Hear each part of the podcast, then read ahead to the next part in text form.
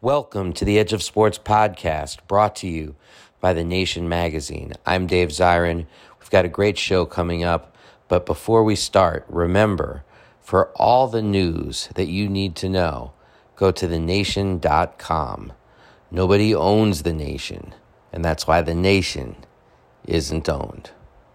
Also, you got to check out this podcast I'm listening to by Jeff Zinn called Gurus The Story of Acting from Stanislavski to Succession. It's available for listening wherever you get your podcasts. But enough of my yapping. Let's start the show. Hoops legend Chamique Holdsclaw Abdullah Al Arian, who wrote the book about soccer in the Middle East. I got things to say about the U.S. women's national team and their loss and why people on the right are celebrating it, but you got to stay tuned. Edge of Sports, it's on now. A champion is bred from hard times, scarred mind standing on the ledge. The squad grind all time, victory in spite of opposition. Welcome to competition. You pick a side, I pick a side, they pick a side.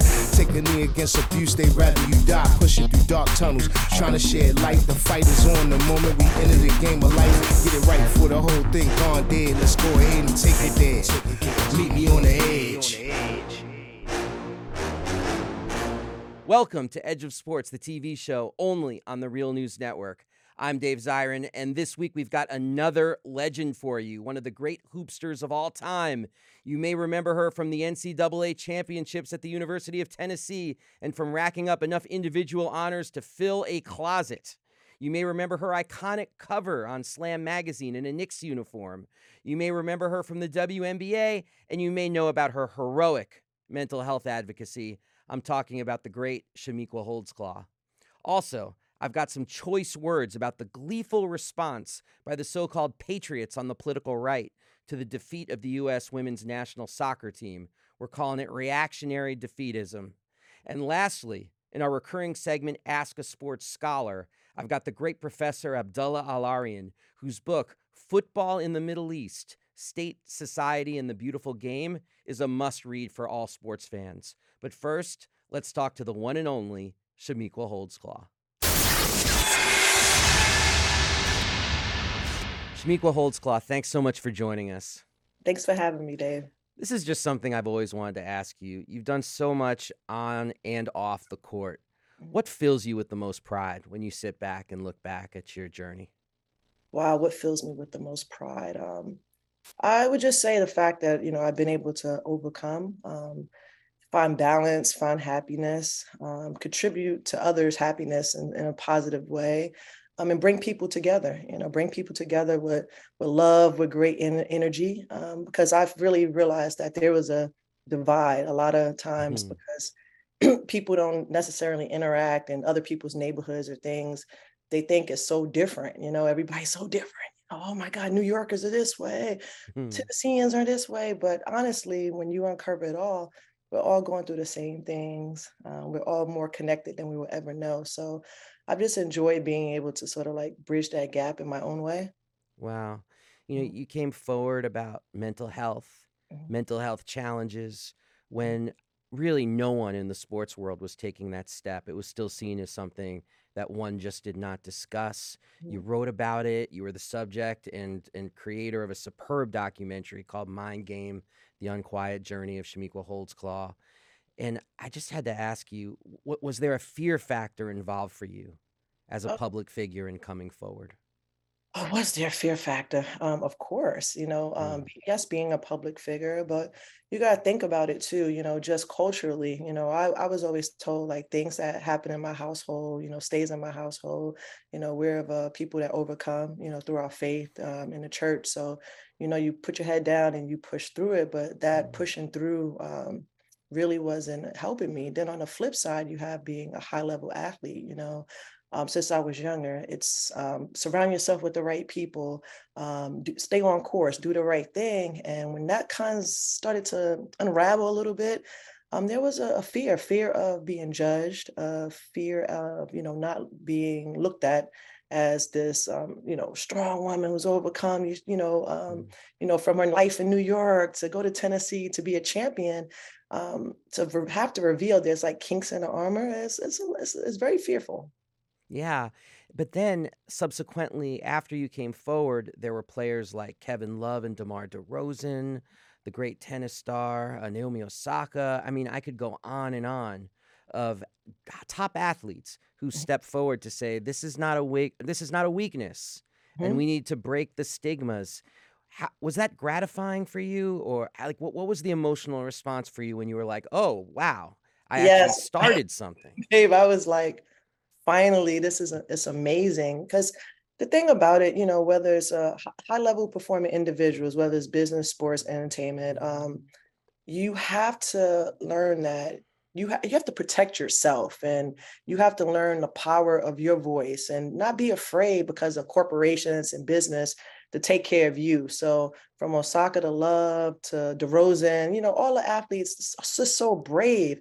I was just really excited about the cultural shift because with social media, social media helps a lot because a lot of these young kids, they'll know, you know, they may not know anything about basketball, but they'll know who a Selena Gomez is. Cause I, I guess at one time she was like the most followed person on Instagram. So when you have, you know, eight year, eight year old kids or whatever, like, yes, Selena Gomez um, had to go get help because she was depressed because, and I'm like, wow, like times are changing and so now people see other people speaking out um, they can connect to those people or some in some cases you know they relate to them and that empowers them to to want to be better and to get the help that they need Mm, you know, you're, you're inspiring me to ask this question in this particular way. I had a rough morning Mhm. uh, between my ears, and I'm usually pretty steady. This morning, not the case for a host of reasons I won't share with you. Mhm.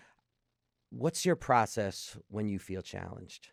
oh my god i and, and again you know uh, shout out to to all the the parents out there Mm, because it's you know, it's not like an easy job and until you kind of like gone through it yourself you, you realize that. So for me every morning when i wake up it's like how can i be the best for my for my wife and for my kids? Because i'm human you know i have emotions like you says or you know you may get some news and it kind of knocks you off. Um my my process is you know i, I pray. Mm, um, I have to have quiet time. When something hits me, um, I'll just tell my wife, "Hey, I'm going for a walk." Um, I like to listen to nature sounds. You know, mm, like I'm big into the sound machine, and if it's something that I really need to get off my chest, you know, because a part of me, I was like, I I have this this introverted side, and I know when I was really, really hammered down by my challenges, I didn't like. I wasn't able to talk to my friends about it or my or my family. I just kind of like stuffed my feelings and emotions over the years, um, talking about this topic and educating my friends, they're just a great support, my family and friends. So sometimes, you know, I may walk and I need to call a friend and I need to like decompress. And to know that I have that, you know, I have somebody that's going to listen to me and support me and not necessarily tell me what I should do, just really listening, you know, because at the end of the day, I think a lot of people know which direction they want to go. They just they just need to get stuff off their chest. And so I, mm. I'm grateful um, just to have different tools that um, have uh, allowed me to be in a better place as far as my mental health. Wow, thank you for that. Uh, you know, I was talking with our mutual friend, Etan Thomas, I'll never forget, years ago Mhm. about you. Mhm. And I remember saying, wow, Chamique Holdsclaw doing this as a top level pro athlete coming forward, that takes courage. And Etan looked at me for a long moment and he says, it also takes courage to come at this from the black community and speaking Oh. about mental health. And I'm obviously in no place to ask this question, Yeah. but from through Etan, I shall ask this question: Is does that present a, a, a challenge that we uh, collectively need to be aware of? Oh, definitely. Um, especially like where where I'm from, you know, this is I can only speak to my journey, you know, growing growing up, um, going to live with my grandmother at 11 and living in the, the housing um, projects here in Astoria, you know. Mm, Um, it was it's it's like you don't have those conversations. Like I said, you just gotta put put your head down and push through things. And you got people really, or some people living paycheck to paycheck, um, you know, issues at, at their jobs, just really trying to be better parents, trying to be pe- better people. And they feel like society is, is like coming at them so from so many different angles. And they don't have time to like Mm. breathe, uh, you know, to say, oh, I need to go to therapy. Can we, they afford therapy? It's so expensive, right?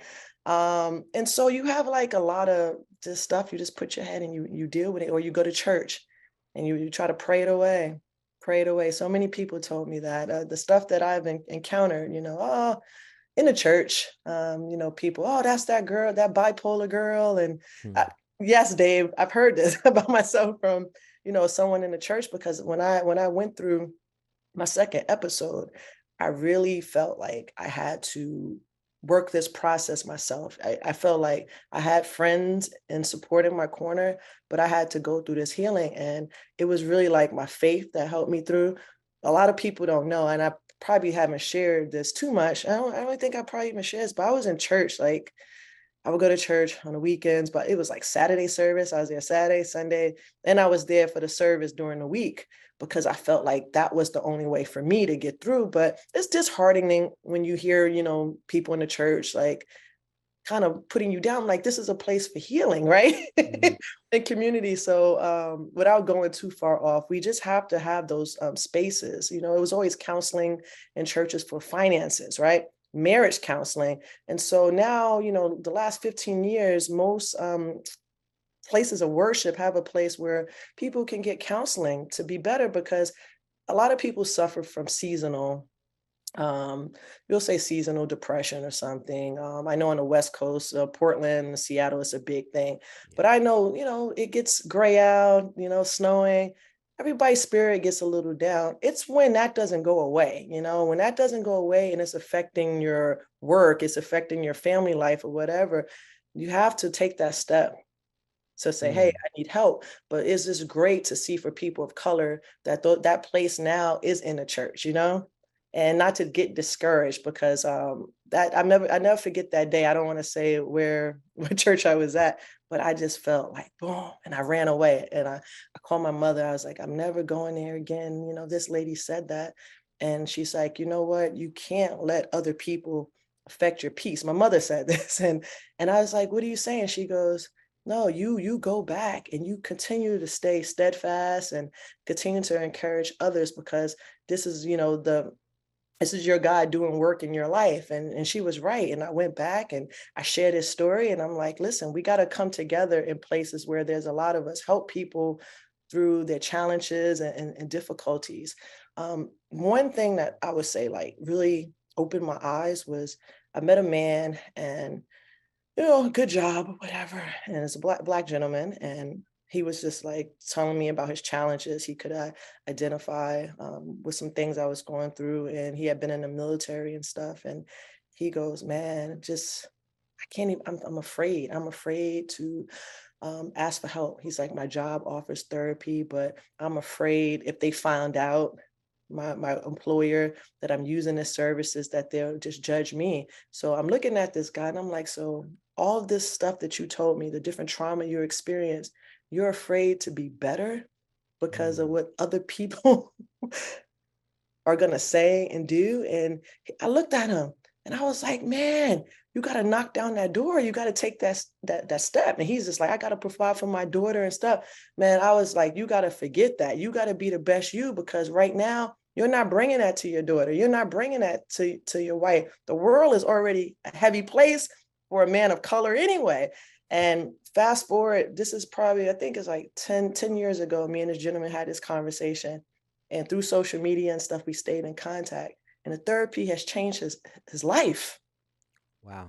You know, that's, so that's beautiful. Mm-hmm. That's beautiful. You know, right now, as we have this conversation, we're dealing with what's been described as a youth mental health crisis, particularly in the wake of the pandemic, although I think it precedes that. Uh, you know, when you were young, you're a New York City high school phenom, Christ the King, four yes. straight New York State championships. Right. Amazing. Something we still talk about in NYC. Right. right. Uh, had mental health challenges surfaced for you during that time of such glory? And what advice do you have for the youth dealing with this? Wow. I yes, I I started dealing experiencing challenges when I was like 11 or 12 years old and okay my grandmother did try to attempt to get me some help and understanding, but you know, you hear those things, right? Like, oh, what happens in your house stays in your household. Then you're taking me to the community center where I'm met by uh, a white gentleman who I feel like I'm looking around, there's not many white people in this community. and now they want me to like open up and and share and talk to them. And at a young age, I didn't feel like safe in that in that right. space.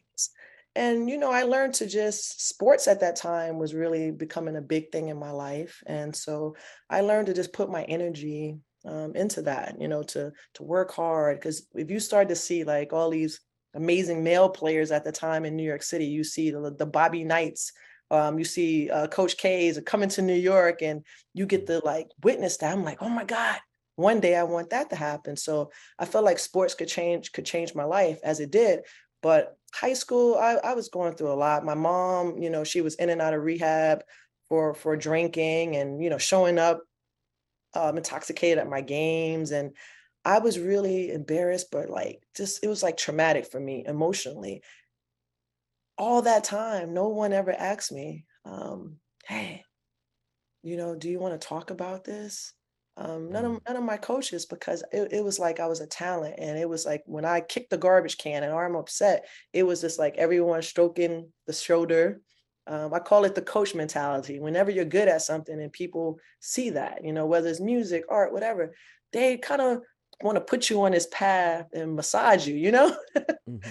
And you can't, that's something that you gotta, people, you gotta get out of it. So I love now how, yes, New York is still, in my opinion, the mecca of basketball, but all these summer activities and things these shoe companies are putting on here in New York is great that a lot of them are adding the wellness component you know um, a lot of coaches now are doing like mental health uh, first aid you know so they can mm. understand how to address these young people. So I, I, I love it. Um, and I love how things are, you know, just moving forward. Mm. You know, describing your high school years, it just is making me feel how heroic it was for you to say, I'm going to Knoxville for all the culture shock issues that would inevitably come up going to small town Tennessee. Uh, how, but, but then freshman year, you're dominating. So, how difficult but also we can't look at athletics as the indicator for how somebody's doing either. So how how how difficult was the transition? And you know, you're you're being coached by one of the greatest ever in Pat Summitt. How, but who's also, of course, very demanding, very old school, very serious. How how did that translate for you, given what was going on internally? Um, I felt like um, Coach Summitt, like amazing coach, right? Like amazing, successful, but even better person. And I was really thankful for the mentorship and the friendship, you know, like she was an extension of my grandmother, helped me navigate things when I came forward with her um, regarding my mental health. But again, you're young, right? You're young. Um, none of my parents or whatever they they went to college uh, like two year schools they know they didn't know what it was like going no one prepared me for going to a big university even though I had like a lot of um, you know, I went to Christ the King, so you had a lot of kids that went on to college or whatever, but I don't know. I, I don't think I was really knew what I was getting into. And to go there, and it was it was it was a cultural culture shock. I, I was used to so much diversity. You know, I had friends, all different religions, all different backgrounds, and you know, the the train accessibility. And here was like plot, you know, you're on this campus and you really are trying to navigate to find your tribe. And, you know, I'm like, oh man, these people talk too slow. They're telling me I talk too fast. But Coach Summitt understood. Um, she, she, you know, she'd been coaching at that time for 20 something years. She understood how to bring together sisterhood and community. And she just told me, my grandmother, to be patient because I wanted to transfer. You're young, you're like, I'm out of here. This doesn't hmm. feel comfortable, right?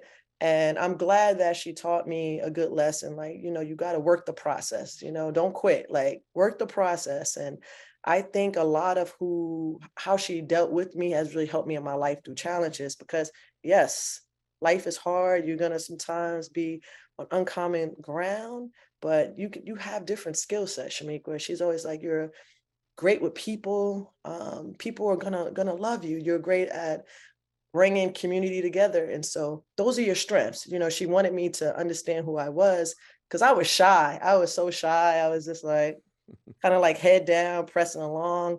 But it was all these big feelings and emotions inside. And when she allowed me to be me, she would ask me how I'm feeling. I can talk. I felt safe.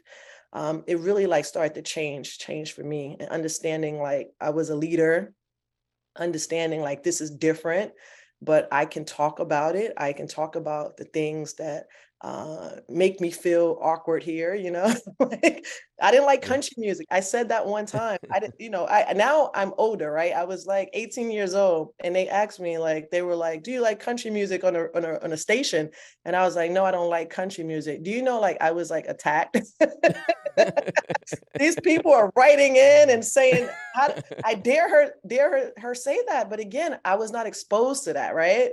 Sure. So, you know being able to like just grow and and, and find your place and you know it was an education um, for me to understand a southern way of things and for other people to understand like how i grew up you know? Mm. do you go back to knoxville sometimes? Yes i go back to it's, what's it's that not, like for you? Look, dave it's not just knoxville it's knox vegas. Knox vegas yes. Um it's it's great just to see like how how much things have grown um and it's just it's about the young people you know um our pro- we have a program right and it's just they know like who the pioneers were they know um, a lot of these young ladies, they didn't know, they don't know who Pat Summitt is, right? Like some mm. of the younger kids, you know, but it's just like great, you know, the kids that come there doing their homework, just being respectful, um, seeing how, for me, seeing how the facilities have grown. Like this college now is, it was big business. We thought before it's big business now. and so you know just seeing the young ladies you know have that um, opportunity to um, compete as collegiate athletes to be rewarded in a way they've never been um, rewarded before with the NIL stuff um, to go back and to see how my my my um, stadium Thompson-Boling arena excuse me arena is like so amazing. I mean they have suites now. You got you get sweet it, it's it's like amazing. But I have a lot of pride because those people, like through challenges through life, they've always like had my back. Like this really awesome people. Um, my college teammate Kellie Jolly, my point guard, is actually the head coach there now. So that's awesome. I, I would say Tennessee, we tend to keep it in the family, you know. Mm-hmm before you go, I got to ask you just a couple of hoops questions because all right, the, cool. Because w- women's hoops is exploding like never before, particularly yes. at the NCAA level. You laid the basis for everything we're seeing in 2023. What player or team gets you hype?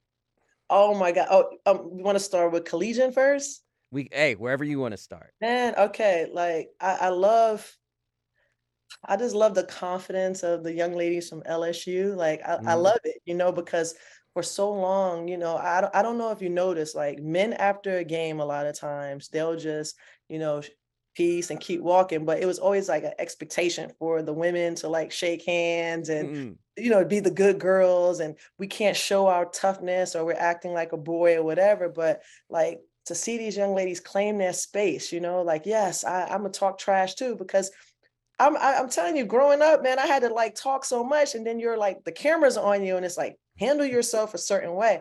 I love them being able to authentically express like who they are to share their journey. Like Angel Reese said, I'm from Baltimore. and again, she said it with the, the Baltimore accent. I'm not quite getting it, but saying we talk trash everywhere. Now, I've been to Baltimore. I'm sure you have too. And it's just like, oh, oh we're I recording from Baltimore. Okay, okay.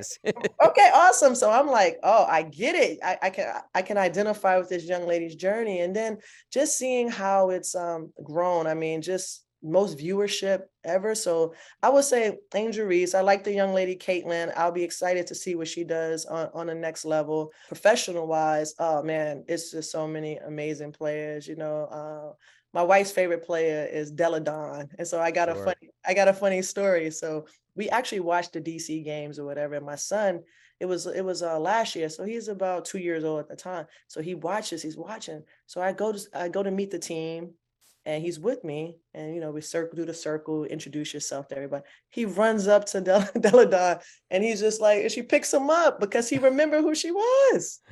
It, that it, is sweet. Yeah so Delle Donne um Asia, A'ja A'ja Wilson A- A'ja mm-hmm. Wilson um those are kind of like my my my two favorite players also. Awesome. That's your go-to.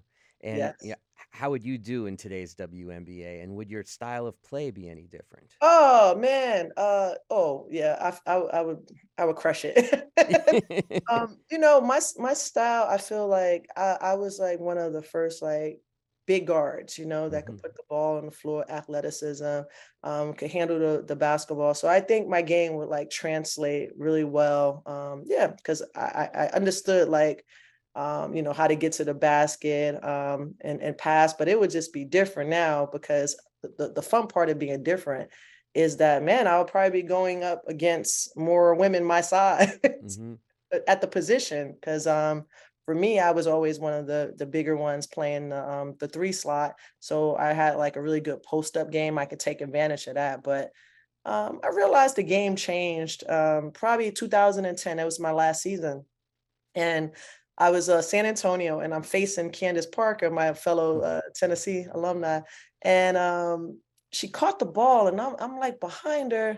And next thing you know, before I could like blink, she had gone around me and scored. and I was like, whoa, the game whoa. has changed, the athleticism, you know? No volunteer love on that play. uh, I, I think you'd be like Breanna Stewart with a jetpack. That's how I picture you in today's game.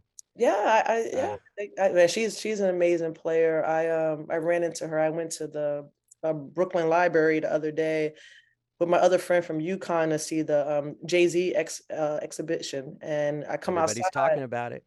It, it. it, was it was amazing. Um, I come outside and she's there, so we were all uh, chopping it up. That's amazing. What what what what a window into uh, a day in the life in Brooklyn. Just, just Breanna Stewart and Chamique Holdsclaw chopping it up at the Jay Z exhibit. Yo, how can people keep up with you? And th- thank you so much for your time. Oh, thank you, Dave. I'm keeping up with me. Whoa, my God. I keep a low social uh, profile, but um, I would say uh, Instagram. I'm trying to get better to post uh, uh about my, um, you know, when I'm out speaking or, you know, with my family to share, you know, what I'm doing. So my Instagram is C H O L D one Mm-hmm. And if you need me otherwise, you can find Tandem Sports in the Washington, D.C. area. And I work with them. Um, you know, Lon Babby and then Jim Tanner took over. So I've been with them since 99. So this, it's like family. So you can always contact them if you need me. Chamique Holdsclaw, thank you so much for joining us here on Edge of Sports. Really appreciate it. Uh, thanks, Dave. You take care of yourself. Enjoy the rest of your summer.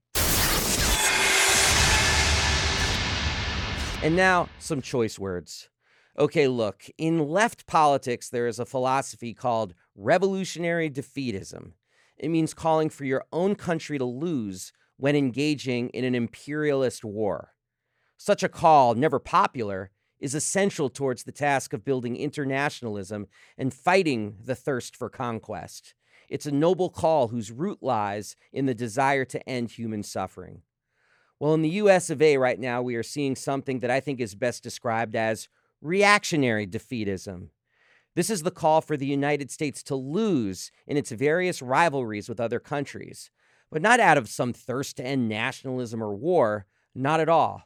Instead, this twisted and bizarrely fantastical view is that the United States has given too many rights to too many people, and we are now, as a result, losers.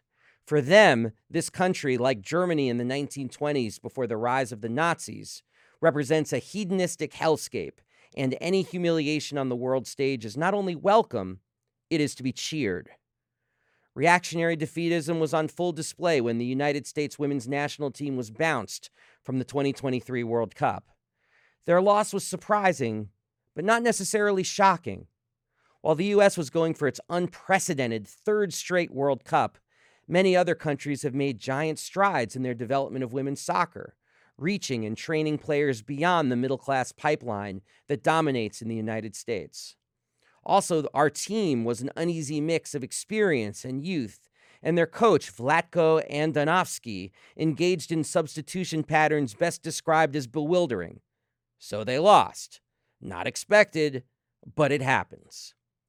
But in the aftermath, what has both surprised and shocked many, although this has been brewing for some time, is the utter glee with which this country's reactionary right wing has responded. They have acted like the ouster of the U.S. women was greater than if the Super Bowl was held on Christmas Day. Many commentators on the mainstream sports channels have actually struggled to explain why a section of this country, led by a vocally joyous Donald Trump, cheered their defeat. Many of the same patriotic souls who wanted Colin Kaepernick and USWNT icon Megan Rapinoe destroyed for kneeling during the anthem in 2016 loved seeing the red, white, and blue go down. Look, there is much to unpack here in this backwards exercise of reactionary defeatism beyond the obvious that politics clearly no longer stop at the water's edge. The anger, we are told by the Fox News commentators and the centrist press, is because the team is polarizing as a result of being too woke, although no one seems able to say just exactly what that means. Beneath the buzzwords, the hatred comes down to two things, both equally stupid. The first is that they can't stand Rapinoe and assume that the team is made up with a bunch of Rapinoe carbon copies, an absurd charge if you know anything about the actual human beings that played on this team. They also can't stand, although they won't say it explicitly, choosing in cowardly fashion to hide behind that word woke, that this team organized and won equal pay equal pay they more than deserved by any metric. The U.S. women's national team is the most successful, popular soccer squad this country has ever produced, and at minimum, they deserved parity in their compensation. Their great sin, when you dig in, is that these are women who refuse to be controlled and sit in the corner. Because of that, Donald Trump, an abuser and assaulter of women, finds them intolerable. His followers are along for the ride because it valorizes their misogyny. Yet their joy at seeing the women fail also destroys a central right wing election talking point. The GOP is openly running against transgender existence by saying that they will, quote, protect women's sports from biological males. But here they are mocking women athletes and cheering their loss. They have revealed themselves. They don't want to protect women's sports. They hate women's sports because if we want to get real, they hate women, or at the very least, women who dare not know their place. The U.S. women's national team, and especially the legendary Rapinoe, do not need the support of parasitical hypocrites who only care about women's sports if it advances their cause to eradicate trans kids. But this is what reactionary defeatism is all about. They want the United States team to lose because they want to divide and demoralize people as part of an effort to radically remake this country.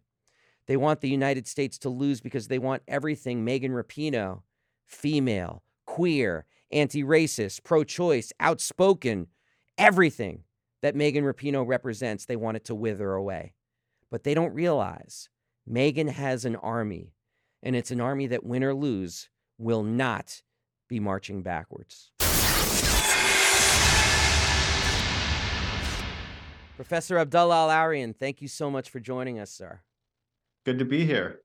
So, Professor Al Arian, usually on the show, we have people who dedicate their whole lives to the study of sports. Your academic history is so much more eclectic than just sports. And yet, you focused on editing and writing this volume, Football in the Middle East, State Society and the Beautiful Game. Why did you choose that to be your project? I mean, for one thing, I, I think just being a fan of the game as somebody who's been watching it my entire life, but especially recently seeing the kind of the intersections. Uh, uh, I mean, in a lot of ways, following kind of in your footsteps, Dave, with with seeing the intersections of sports and politics, seeing the way that it affects, uh, you know, societies in this region in the same way that you've studied it in you know in the United States and elsewhere. Mm-hmm. So I think that there was certainly uh, a pull there for for me and for many of the researchers and scholars who kind of contributed to this this volume um, who've kind of seen the same thing that this is not just a, a game or not just a sport but something that actually has a, a, much deeper impact in society. And so it connects in a lot of ways to the the bigger questions that I've been looking at you know my whole life going back to kind of my days as a as a PhD student which is thinking about social movements thinking about change um, thinking about challenges to the you know the kind of the hegemonic or powerful orders that that govern um, states and societies uh, in this region. Mm. Over a decade ago, we had what is called the Arab Spring. How much did the Arab Spring affect or shape your thoughts about pursuing this book? Yeah, I mean, I I was actually in the middle of writing my PhD dissertation at the time that the protests broke out. I was uh, conducting a lot of my fieldwork in Egypt at the time, but of course, I was watching those events like everybody else, you know, unfolding on on the news and on uh, social media, like in real time.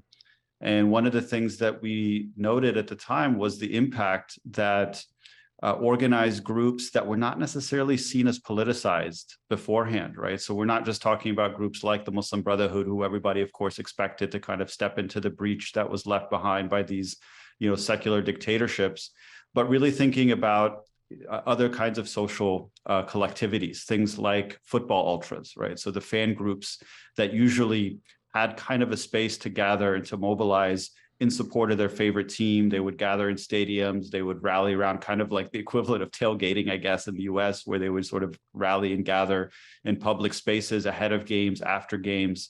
Um, and the way that they mobilized in the service of a budding revolution, I think, was something that a lot of people took note of at the time. Um, and it's only it's taken kind of a decade to really think about maybe some of the long-term impact of that, which is the way that even cultural forces can offer avenues by which people can try to impact change uh, within their own societies. And so I think you know that um, among many other kind of factors, um, you know, helped us look at, at kind of what are the impact that fan groups or these ultras uh, can have. And I think it, it's it's quite the statement when you actually look at what's going on in Egypt now, which of course had a military coup in 2013. So now we're actually a decade on from the end of that short lived revolution to one of the most repressive systems, mm-hmm. uh, really anywhere in the region right now. And it's a testament to the role that those football ultras had that they were permanently disbanded as soon as the coup took power. And in fact, uh, fans were banned from stadiums until 2018. But even to this day, fan groups as a collectivity, as an organized force, are not allowed uh, to attend matches. And so I think that says a lot about the regime's continued fear, even of just uh, you know ordinary kind of football fans in terms of the impact that they could possibly have in challenging the power of this regime. Well, if someone had said fan groups for anywhere in the world, frankly, before the Arab Spring, you know, you imagine uh, fights, you imagine a lot of interscene battles in some of the ugliest examples, uh, you know, at the former Yugoslavia. You, you even saw them activated for highly reactionary ends. How much did it surprise, shock, invigorate you to see these clubs actually come into their own politically in Tahrir Square? And then, of course, the regime, as you said, were very aware of their political import to the upheaval.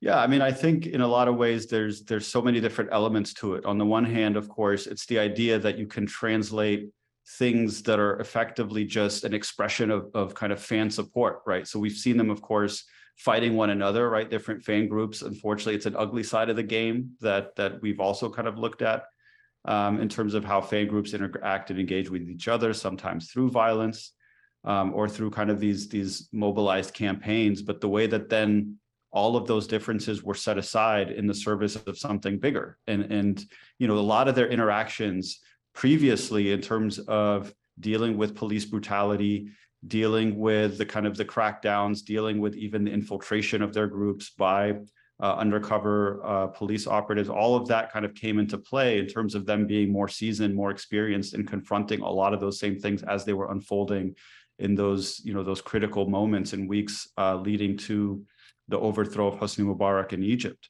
But even later, so years later, in a place like Algeria, when you had a similar kind of campaign emerge, one of the interesting things is that a lot of the football fan culture was universalized. That so it wasn't any longer about just a few groups. It was actually about taking kind of some of the fan chants and repurposing them against, you know, an aging dictator who was trying to run for his like fifth or sixth presidential term um, and trying to get him to step down. This was an aging president who hadn't even been seen in public. In fact, when all of the politicians came to profess their fealty to him, they did it to a portrait of him because the real version was was simply incapacitated. And so this is the kind of thing that that you know the fans were protesting against. Many of them, of course, being really young um, and not having known a single other political alternative throughout their entire lives. Um, and so we saw even the TIFO displays. These are those like massive banners that are usually unfurled like in a stadium in, in the beginning stages of a match. And yet we saw them in the public squares. We saw the same kind of graffiti and street art of the songs that were repurposed, all of them kind of taking things that were very much a part of you know football fandom and then translating them into things that would be seen as kind of protest uh, art and protest uh, expressions you know it's impossible to speak about the middle east monolithically as you well know uh, but we're also doing this interview in the immediate aftermath of, the women's world cup that's when we're airing right now and so even though we can't speak about the middle east as as a one thing where are we with the development of the women's game in the region well, I mean, I think you know it certainly has a long way to go with uh, com- in comparison to what we've seen globally. Um, I will say, you know, I think it's been really fun seeing yet again another Moroccan national team kind of uh, exceed all expectations. So I think that was really thrilling, not just obviously for Morocco, but for people across this region who now see specifically, you know, an opportunity um, for the national team uh, of women, the women's national team, kind of make make its own um, you know impact in an international tournament. And so I think you know despite the the defeat to France again, another defeat to France, the same as as the men suffered in the semifinal um, in the last uh, men's World Cup, that we still see I think tremendous momentum.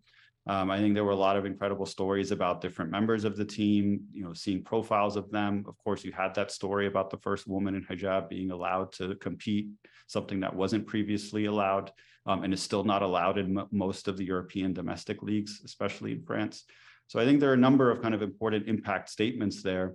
And at the same time, of course, there's still quite a long way to go when we think about, you know, what's been happening in Saudi Arabia, where the men's game has has been kind of taken off in part artificially through this kind of massive injection of hundreds of millions of dollars at the same time that they've kind of announced the establishment of a women's national team, um, but that hasn't really seen the same kind of impact. Mm. Yeah, as we look around the Middle East, uh, my eyes often turn to Palestine. Uh, what role does soccer play? And can we look at it differently or judge it differently, whether in Gaza or the West Bank? Yeah, I mean, it, it obviously has a really deep uh, and rich history there that goes back decades, really to the era of British colonial rule. The same way it was kind of introduced in much of this region was through the era of colonialism, whether by the British or the French. In the case of Palestine, it was the British who established the earliest leagues.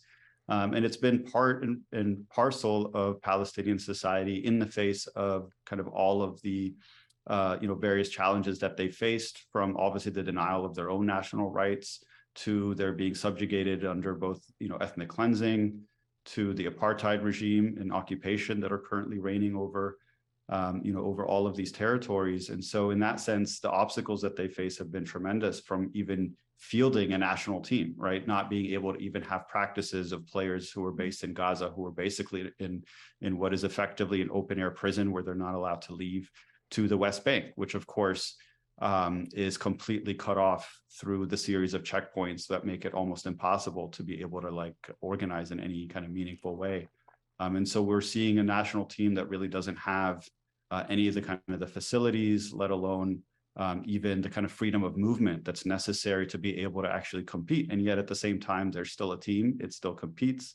Uh, it's often been hosted in foreign stadiums in the event that, that some of the players can get clearance to travel. Um, and I think it continues to exist as kind of a symbol of some of the um, you know, forms of resistance and mobilization against the occupation um, as, as in terms of when you actually see it compete quite often, even in stadiums where they're competing against a home team that you'll actually see the ho- that that most of the home fans are cheering on the Palestinian team because of what that signifies. We saw lots of outpouring of support uh, throughout the World Cup. I mean, they were kind of um, you know unofficially maybe the 33rd team at the last mm-hmm. World Cup in part because it was held in the region, and so you saw the crowds you know coming in and waving their Palestinian flags in part as a means of, of demonstrating that kind of solidarity for a team um, that doesn't really have the same kinds of, of opportunities uh, as many of the others. Mm. The World Cup in Qatar was, of course, held up to tremendous criticism in terms how it was organized, the labor issues, everything. I also feel like those of us, myself included, who looked at it through that lens missed part of the story. What did it mean to have the World Cup in Qatar? Well, I mean, I think for for one thing, certainly uh, a lot of those those criticisms were definitely justified and and very much part of the story, right? So there's there's certainly questions about um, you know how do you reconcile what it means for populations in a region that clearly has an immense passion for the game and sees it as an outlet to mobilize in part, as I mentioned, um, in in opportunities that don't really exist quite often, and at the same time reconciling that with some of the um, serious questions that it ultimately raised. And I think you know there was an attempt to try to kind of draw that that balance in a way by recognizing what this means for people locally in this region, people who are um, given an opportunity to travel to a World Cup that may never come again. When we consider the fact that the next World Cup is in the U.S., Canada, Mexico. Um, you know, with the U.S., we know everything about the immigration policies there and what it means. You know, for fans, let's say from Iran um, mm-hmm. let alone you know maybe from some of the other countries in the region that wouldn't be able necessarily to cheer on their own their own teams. And I think also um, you know seeing the kind of the cross national solidarities. I mean, I think that was one of the most incredible things was the way in which people kind of really connected over football by being able to kind of you know bandwagoning i know is usually seen as a, as a mm. pejorative in this sense i think it was actually really quite a quite a you know a scene to see everybody kind of getting behind Morocco, right? So they were kind of the last team from this region that were still in it. Um, and everybody kind of you know picking up the Morocco colors and going to their matches, and those were some of the most incredible scenes that I've seen. In addition to, of course, like I said, the solidarity that was expressed um, with Palestine at every single match, really from from beginning to end, um, in a way that again was would probably be much more um, you know, confronting a, a, kind of a clampdown in any other circumstance. But in this case, it seemed to actually, um, you know, be given that sort of space. And I think the real questions that it poses in the end is sort of what is the takeaway? What is what is going to be the long term, um, you know, impact of this type of mobilization? Is it just a one off thing that happens because you've got this major tournament here, or is it the building of solidarities and networks and identities? Um, that are likely to sustain into the future. And so I think there's certainly a lot of hope that that's that's where this goes. Mm. You've been so generous with with your time, Professor. Just just a couple more questions. Uh, is there a program, a soccer program, that we should keep our eye on for reasons political or reasons on the pitch that maybe we're we're not looking at right now in the Middle East? Well, I mean, I think you know everyone's talking about it, so it deserves mention. But I think what the what the state of Saudi Arabia is doing certainly deserves um, more scrutiny than it's probably getting. Um, I think obviously when you see major players, not just Cristiano Ronaldo, but then this past summer, everyone from Karim Benzema to N'Golo Kante to Sadio Mane to many many others who've all decided to leave behind careers. In some cases, these are players who are in their peak to go to sign for a league that nobody has ever heard of, that nobody watches, um, you know, for and making 10 times the salaries that they were getting before. I mean, it could be a flash in the pan thing. We saw it in China, I think about a decade ago, where they tried to kind of make this huge splash on the global soccer market, you know, buying all these players, bringing them to China to play, and then it sort of fizzled.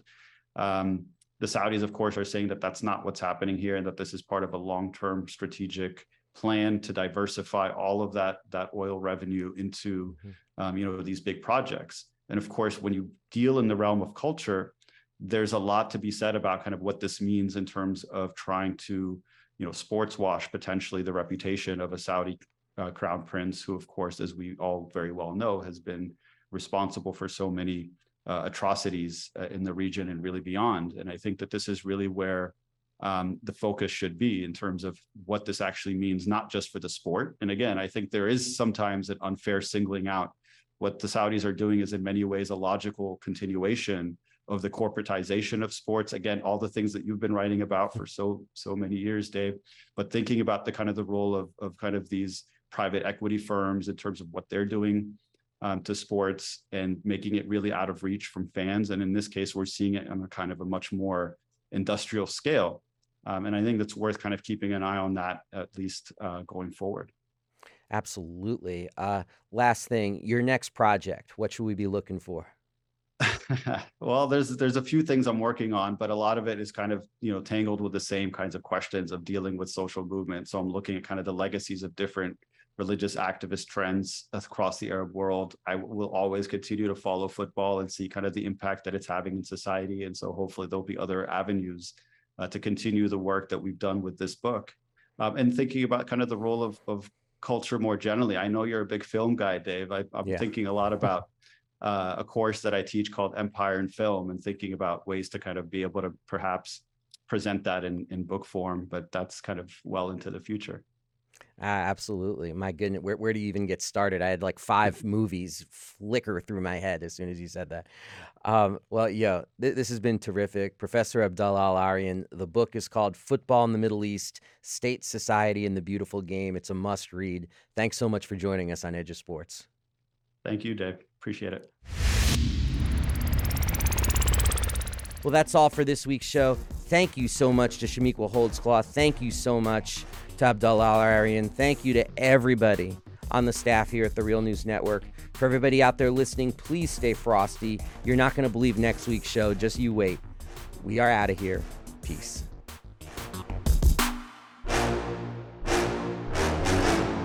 Thank you so much for watching the Real News Network, where we lift up the voices, stories, and struggles that you care about most. And we need your help to keep doing this work. So please Tap your screen now, subscribe, and donate to the Real News Network. Solidarity forever.